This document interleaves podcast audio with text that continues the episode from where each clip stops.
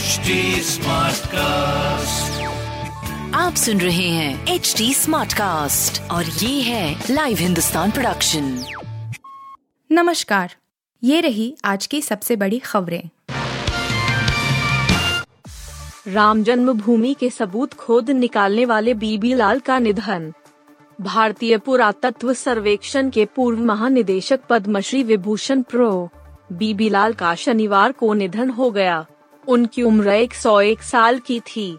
प्रधानमंत्री नरेंद्र मोदी ने उनके निधन पर दुख जताते हुए श्रद्धांजलि दी है। बीबी लाल को भारत का सबसे वरिष्ठ आर्कियोलॉजिस्ट माना जाता था। वह 100 साल की उम्र में भी आर्कियोलॉजी से जुड़े शोधों में और इसके लेखन में सक्रिय थे। कोलकाता में व्यापारी के घर एड की रेड मिला नोटों का पहाड़। प्रवर्तन निदेशालय ईडी ने मोबाइल एप्लीकेशन धोखाधड़ी मामले की जाँच के सिलसिले में कोलकाता में एक व्यापारी के ठिकानों पर छापेमारी की है।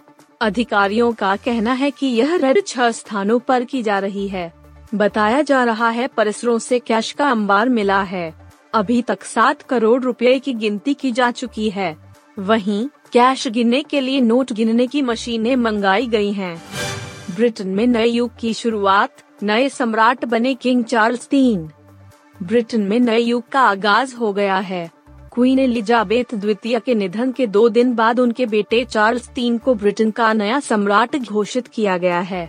इतिहास में पहली बार टेलीविज़न पर ऐतिहासिक समारोह में किंग चार्ल्स तृतीय की ताजपोशी हुई। इसके साथ ही उनकी पत्नी कैमला क्वीन कंसॉर्ट चुनी गई ब्रह्मास्त्र ने वर्ल्ड वाइड मचाया तहलका। पहले दिन इतने करोड़ कलेक्शन रणबीर कपूर और आलिया भट्ट स्टार फ़िल्म ब्रह्मास्त्र ने पहले दिन ही बॉक्स ऑफ़िस पर तहलका मचा दिया।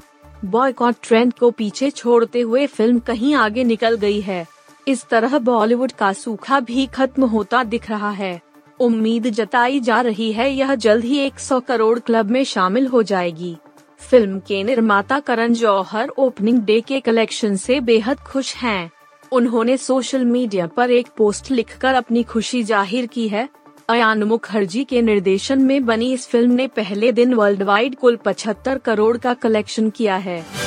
फाइनल से पहले पाकिस्तान को मिली गुड न्यूज़ ये तेज गेंदबाज मैच खेलने के लिए फिट पाकिस्तान को रविवार को श्रीलंका के खिलाफ होने वाले एशिया कप 2022 फाइनल से पहले एक गुड न्यूज़ मिली है। टीम के तेज गेंदबाज शाहनवाज दहानी शाहनवाज दहानी चोट से पूरी तरह से उबर गए हैं और अब वह फाइनल मुकाबला खेलने के लिए उपलब्ध हैं। दहानी को सुपर राउंड के दौरान साइड स्ट्रेन की वजह से टीम इंडिया के खिलाफ होने वाले मुकाबले से वह बाहर हो गए थे। उन्हें यह चोट हांगकांग के खिलाफ मुकाबले के दौरान लगी थी। आप सुन रहे थे हिंदुस्तान का डेली न्यूज़ रैप जो एच टी स्मार्ट कास्ट की एक बीटा संस्करण का हिस्सा है। आप हमें फेसबुक ट्विटर और इंस्टाग्राम पे एट एच टी या podcasts@hindustantimes.com पर ईमेल के द्वारा सुझाव दे सकते हैं।